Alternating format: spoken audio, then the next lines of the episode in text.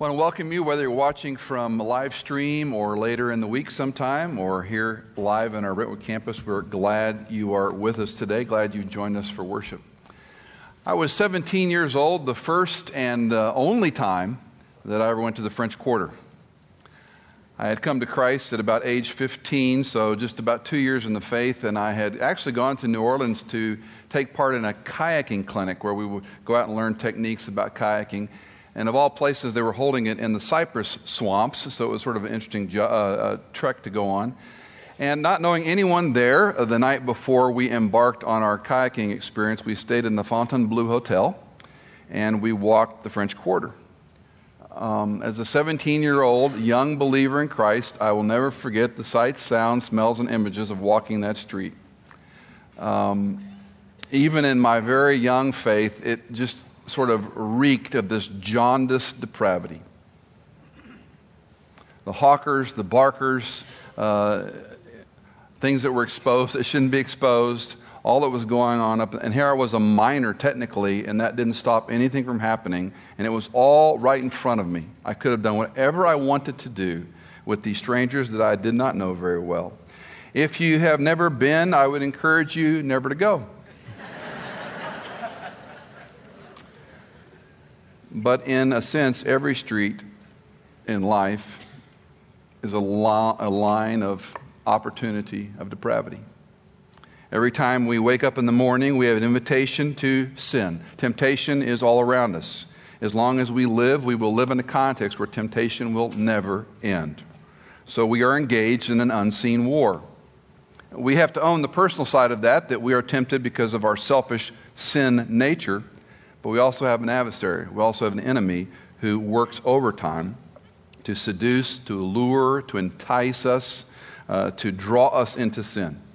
It can be as simple as gossip and lying and cheating here and there around the margins. It can be, uh, we would think, a more major sin of immorality and so forth and so on, but it's all sin. Scripture defines it as the lust of the flesh, the lust of the eye, and the boastful pride of life. As I've often said, the three umbrellas money, sex, and power. You can probably put your uh, primary area of sin under one of those umbrellas money, sex, or power. Maybe under more than one at times. But we're drawn to, we have proclivity to lust of the flesh, lust of the eye, and the boastful pride of life. It never ends. Satan comes along and tempts us. He is called the tempter in Matthew chapter 4 verse 2. In Luke chapter 4, we have the temptation accounts where Jesus Christ goes after he's been baptized by the Holy Spirit, identified as God's son. He then goes out in the wilderness for 40 days to fast and to be tempted. And by all indications, that was not simply a four time event that he's tempted, but I would argue probably during the entire duration of the 40 days, he is being tempted by Satan. Satan is real. He is, an, he is a fallen angel. He was the highest of the angelic beings. With him, he took legions of angels and minions and other angelic beings that we touched on in the prior weeks. And this tempter uh, deals with Christ in very specific ways in the so called temptation accounts. But it doesn't stop there because he tempts you and me as well. Uh, we own our own temptations where our sin nature lures us, but Satan works alongside those temptations. Temptation in itself is not sin but toying with temptation too long can lead us into sin. We fight, we resist, we try to be disciplined, we have accountability partners, all fine, well, and good.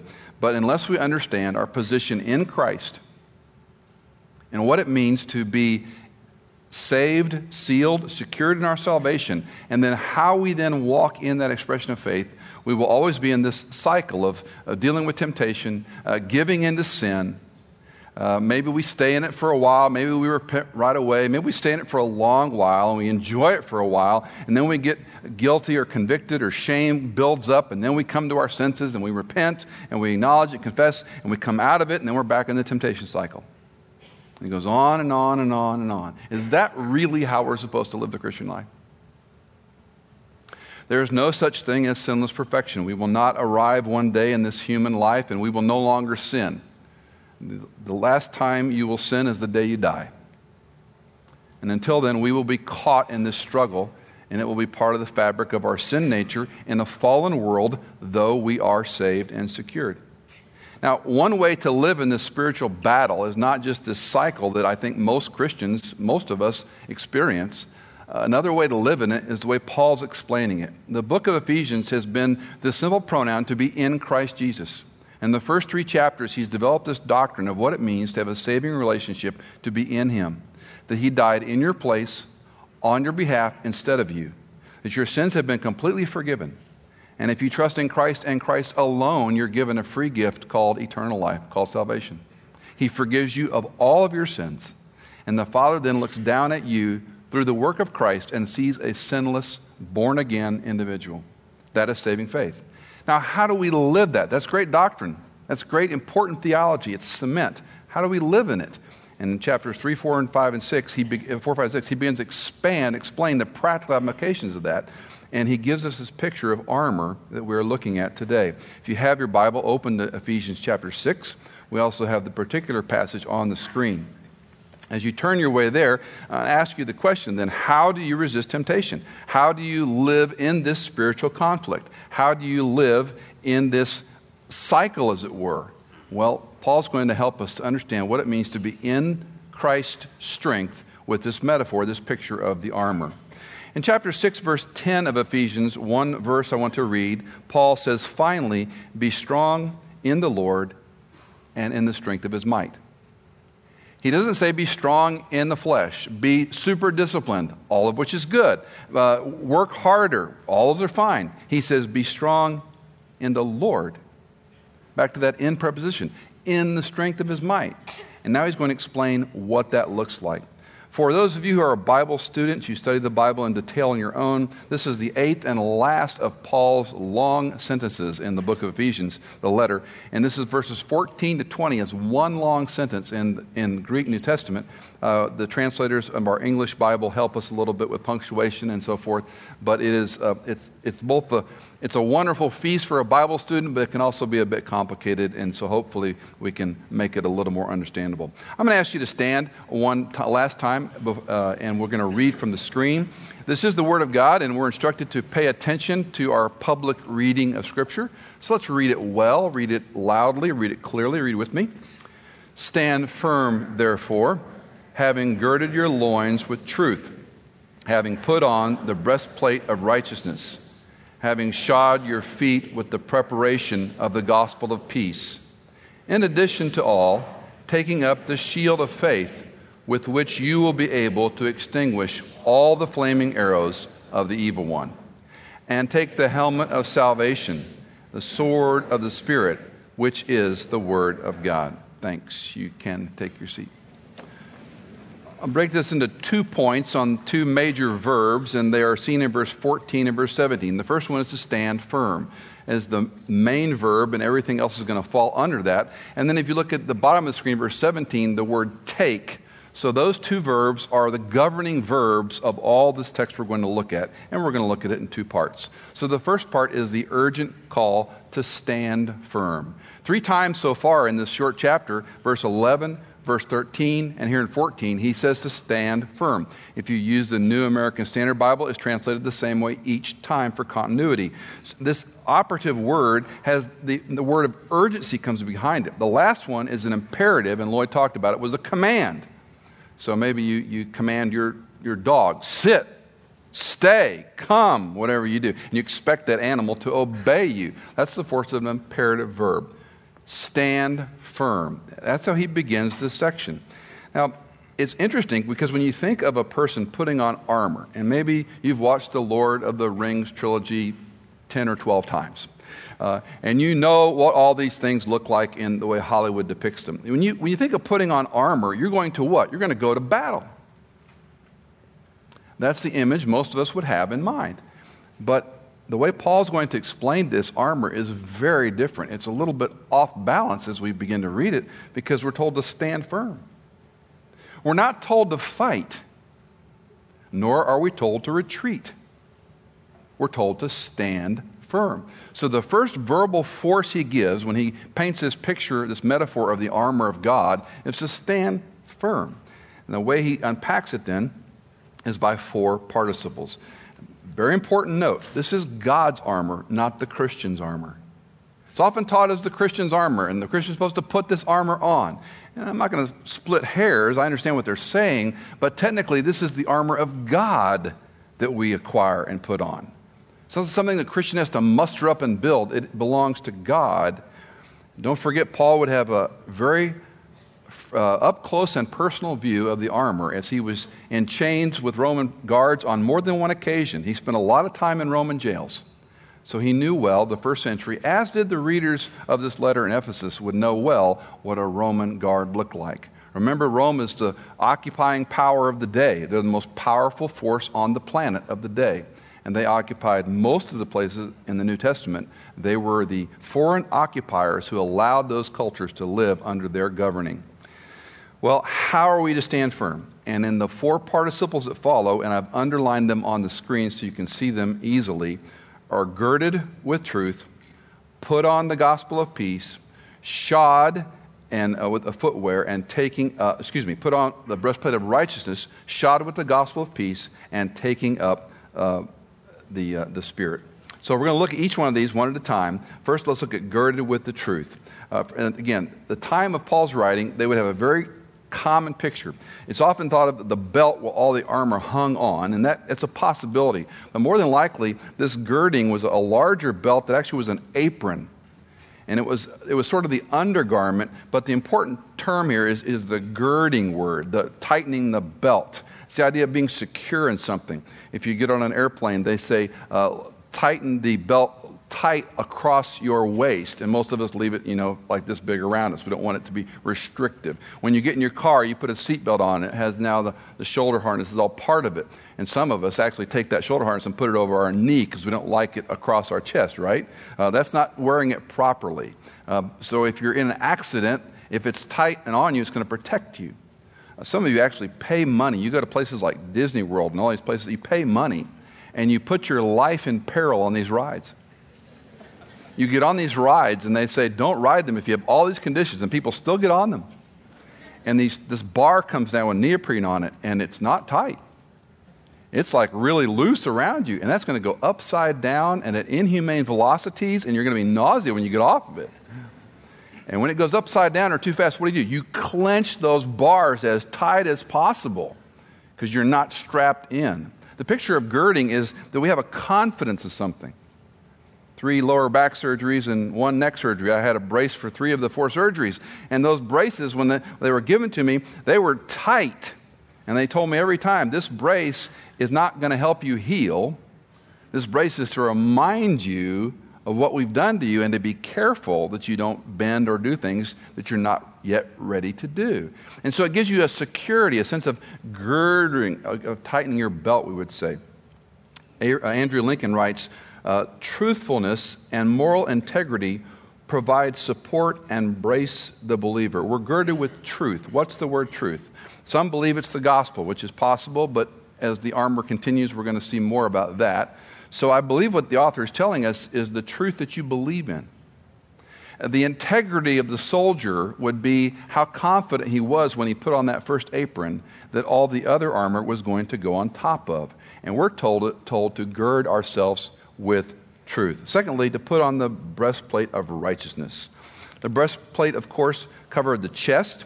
Uh, there were metal plates that were worn over what was called a leather jerkin jacket. Think of a, like a car coat with no sleeves that came down about mid calf.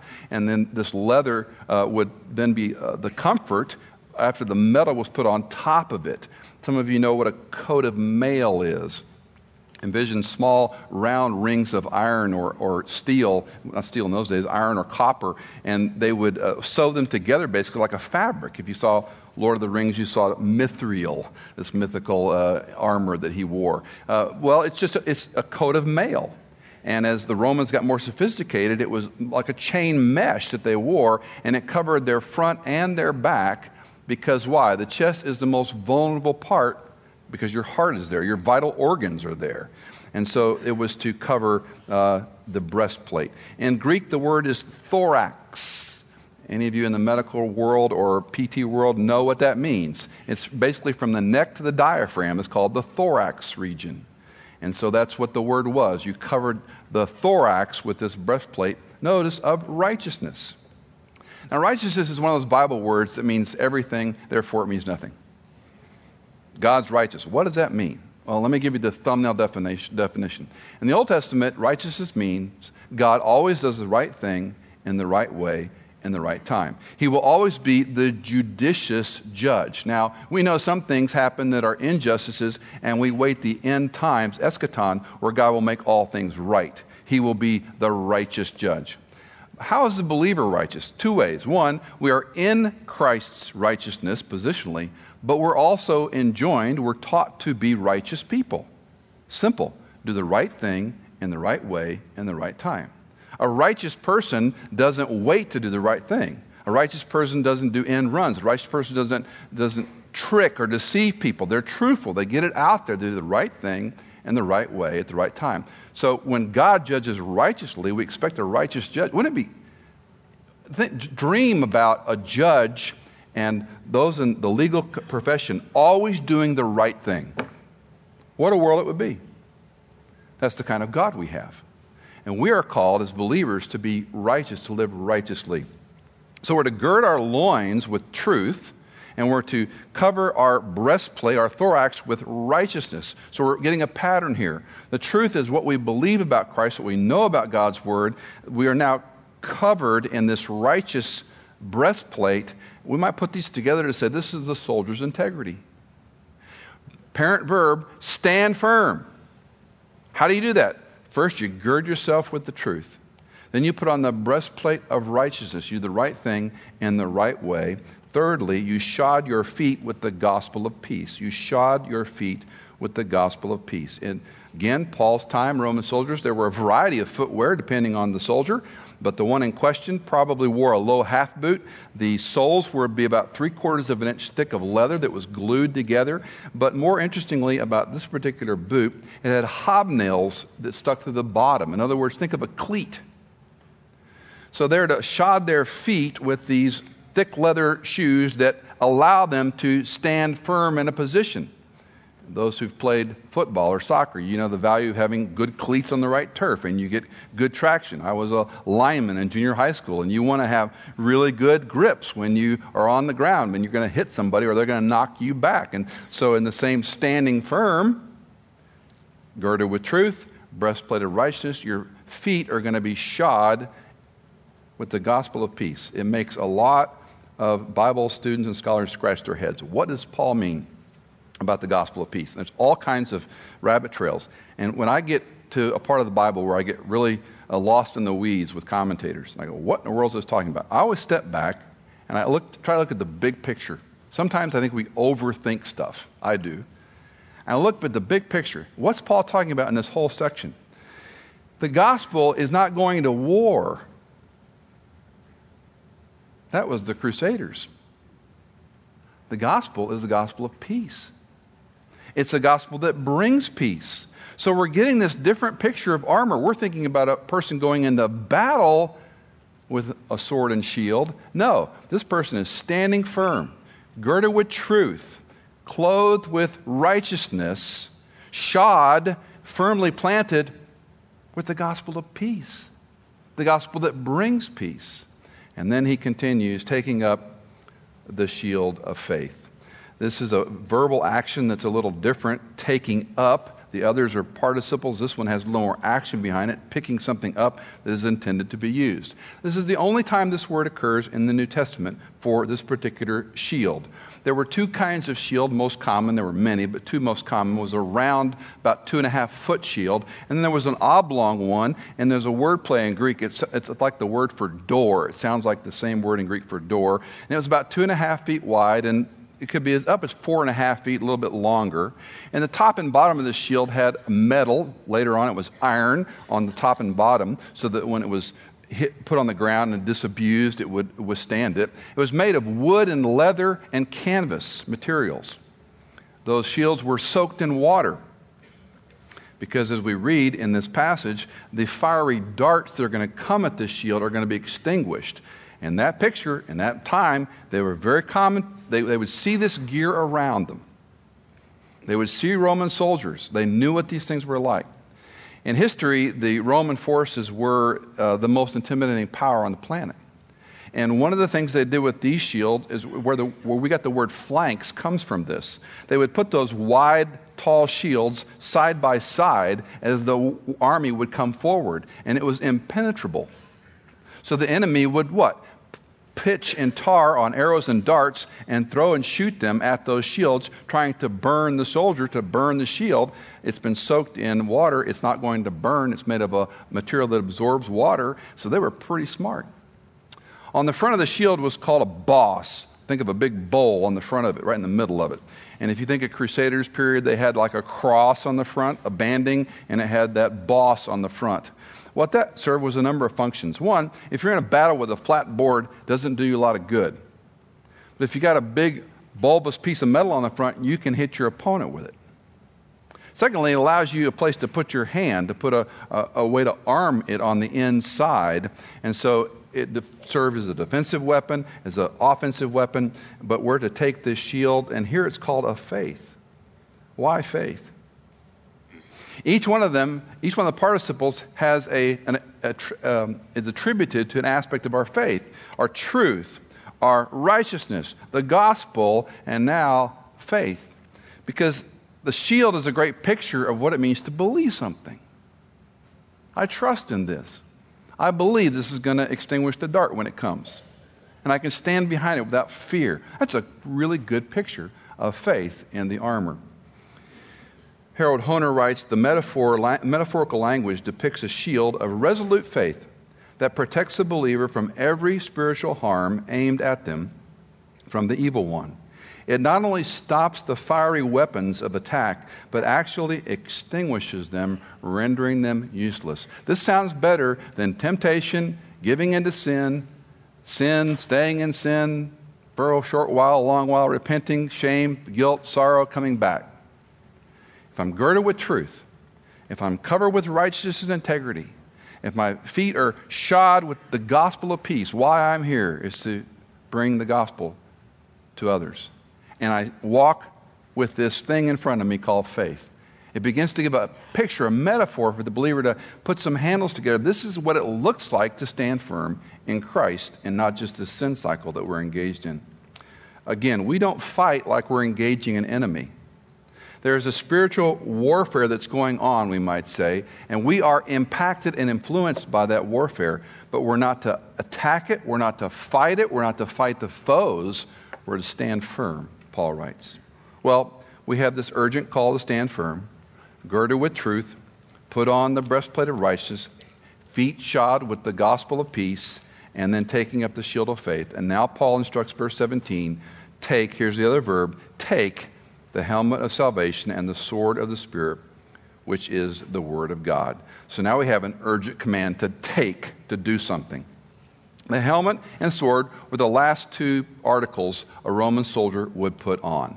The helmet was heavy and mostly it was hot. It also would limit their vision a little bit. So it was the last thing that you put on. You might, the word you could almost say is where he says, take the helmet. It's the idea of grab it. The urgency is grab it and put it on at the last minute possible. You want to wait to put it on. It was made of um, a um, bronze material over an iron cap. Underneath the iron cap, they put canvas or a leather to make it a little more comfortable on the soldier's head. Later on, they developed them where they had a little bit of a, a back to protect the neck. They came out with flanks on the side. They were like uh, hinges of, of metal with a strap underneath. They put bridges and brows on them so that if a foe came with a large sword, it wouldn't split the helmet, it would deflect the helmet. And if you look at these things, they found them in antiquity. There's, there's plenty of archaeological digs that reveal Roman uh, uh, armor, so it gives you a good picture of it. The, the designs are not just the literal designs. Again, Isaiah 59 17 he put on righteousness like a breastplate and the helmet of salvation on his head. He put garments of vengeance for clothing and wrapped himself in zeal as a mantle. So we have the messianic allusions in Isaiah 59, and here Paul uses them for a modern day, for that audience, a modern day that would all know what a Roman soldier looked like. The last one is the sword of the Spirit, which is the Word of God. This is the final item that's grabbed, and it's the only offensive weapon. Everything else so far has been defensive. Everything else has been to put him in a position or a posture to stand firm. This is the first one that's offensive. And again, if you think of Lord of the Rings, you think of these long wielding swords where these giants are fighting. Uh, there were two primary swords in the Roman uh, armory there was the long fighting sword, and there was a short scabbard type sword. It was double edged, it was about two feet long. In other words, it was an up close and personal weapon. And I think it's important that Paul chose very deliberately this word, no mistake about it, the sword of the Spirit, which is the word, because it is personal. The sword is the word of God. Keep in mind this one offensive weapon, and it's the one thing that we use with everything else as we're standing firm. We're not fighting this enemy, we're using the word of God as an offensive weapon, like a sword. And that will take us back to the temptation accounts. Um, Satan is going to attack. We may not think a lot about Satan. We may sort of minimize him in the West. We're smarter. We're brighter than those cultures that worry about spirits and demons and so forth and so on. And then there's those that over spiritualize and over uh, emphasize this. And again, I warn it's both and. I think we have enough of our selfish sin nature to deal with, but Satan will come along because he's smarter than you and me. He's wiser than you and me. He's more shrewd than you and me and he can certainly manipulate and lure us into things. We still have the option to give in to temptation or not, but this is the warfare that we're a part of. As we think about spiritual warfare in a broader picture, these things come and go. Uh, perhaps you've lived through the time when the charismatic issues were really big and everybody was dividing and talking about those. Or the, the gifts. We all took the gift analysis and what's your spiritual gift? And then we had agape groups. And these things all cycle. Prophecy conferences come and go, and they will all continue to, re- to come and go. Spiritual warfare is kind of, it's not the hot topic today. In the 80s and 90s, it certainly was. Uh, Lloyd referred to Frank Peretti last week, weekend. Uh, Look at chapter 6, verse 12. Go up a verse and before we begin look at the context again. Our struggle is not against flesh and blood, but against rulers, against the powers, against the world forces of this darkness, against the spiritual forces of wickedness in the heavenly places. Each of those terms has to do with a realm that we can't see. Each of those has to do with a realm where some of Satan's legions are at work. And the ancients would draw beautiful pictures and art renderings of these different levels where you had the, the, earth and then you had bands around it. And some of those bands would have where the demonic realm existed and the angelic realm carried out spiritual warfare. And some of these authors who wrote these fictitious novels gave us great caricatures of those. Um, I don't think it's a geographic time space issue, they are everywhere the angelic realm, the spiritual realm, the heavenly places, is not confined to the way we look at time and space, the way we look at matter. They're beyond that. And there is a spiritual war that is going on.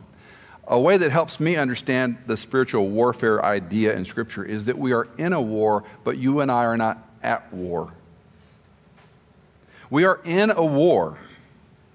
In no small part, our sin nature perpetuates that. We are in a war in no small part because the demonic realm is after us. The demonic realm, his job, his role is to keep men and women from coming to Christ. And once men and women come to Christ, he is the accuser of the brethren, Scripture calls him. He constantly accuses you and me before Christ. Just as Jesus is the constant intercessor on our behalf, Satan is the constant accuser of the brethren. That's his role after his fall. So we are in a war, but we're not at war. So, how do we stand in the onslaught of temptation? Our own making, as well as that when these spiritual aspects come in to fight us. We have to understand that we're in Christ, and Paul gives us a practical way to say we're in this armor. And these pieces of this armor come together, girded with truth, our integrity, the righteousness that covers that. We have our feet shod with the gospel of peace that brings good news. We have a shield that is faithful. We can depend on the word of God, and we put a helmet of salvation that protects our head. By the way, there's two kinds of deliverance. There's the eternal deliverance, but there's also a temporal one, right? When you're saved from an accident, you're saved from the sea. The word is used the same way in the Bible. So the helmet of salvation talks about a temporal one. And then you have the sword of the Spirit, which is the Word of God. Those are, that's how we stand in this battle of temptation that we live in, will we give in or not to sin? How successful will we be over time? Uh, when I was in um, junior high, I played football for a couple of years and uh, grew up in Houston, Texas during those years. And Houston, Texas, two a days in August were, you think it's humid out there today? This is nothing. Uh, it was miserable.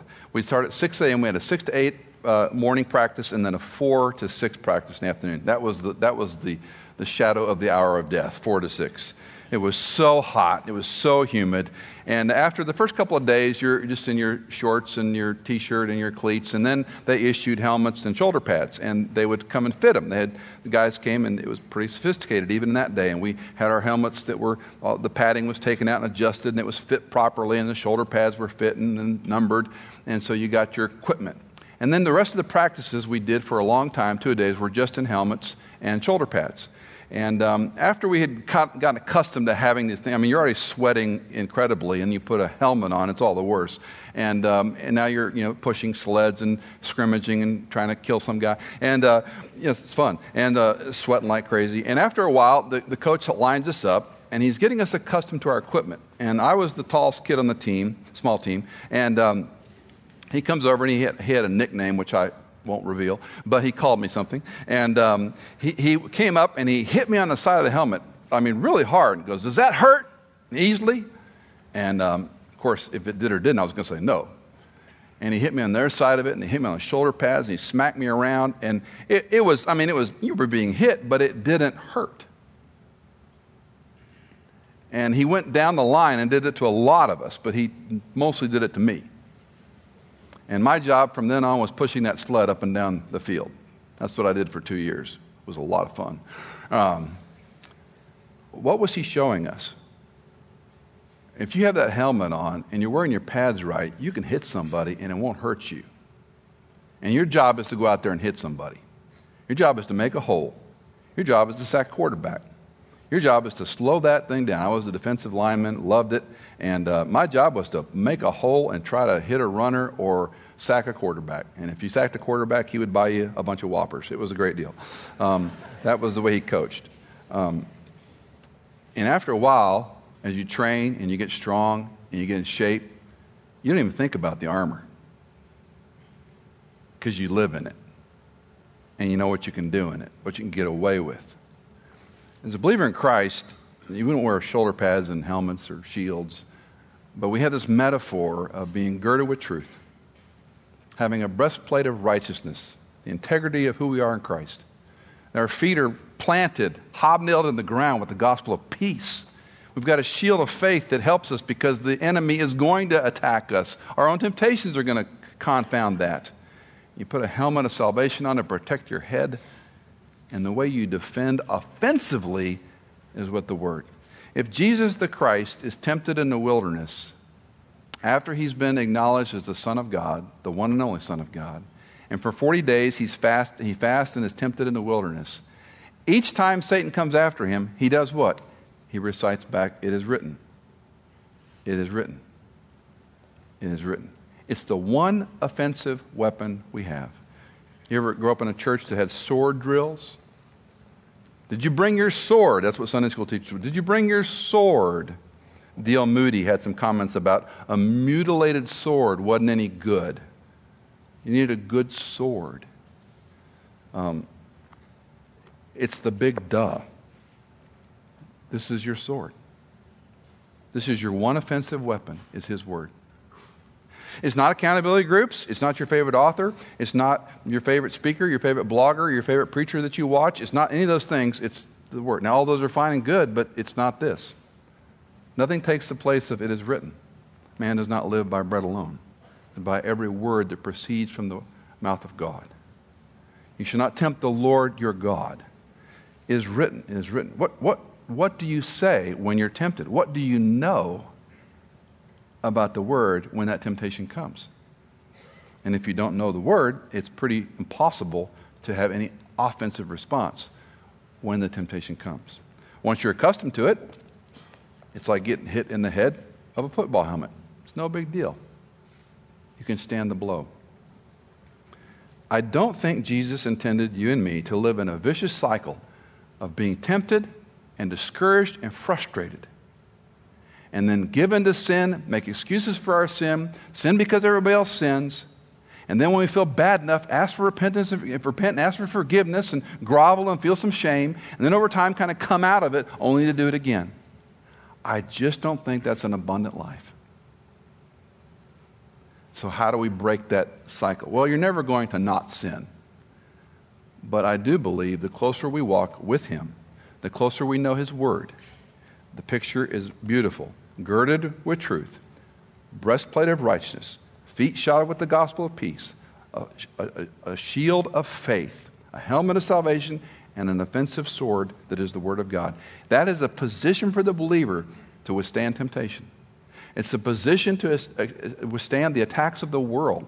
It's a position where you can have peace no matter what's going on around you. And the closer you walk with Christ, the less the world and the devil and the minions will dismantle you. That's why I go back high level on that gospel of peace.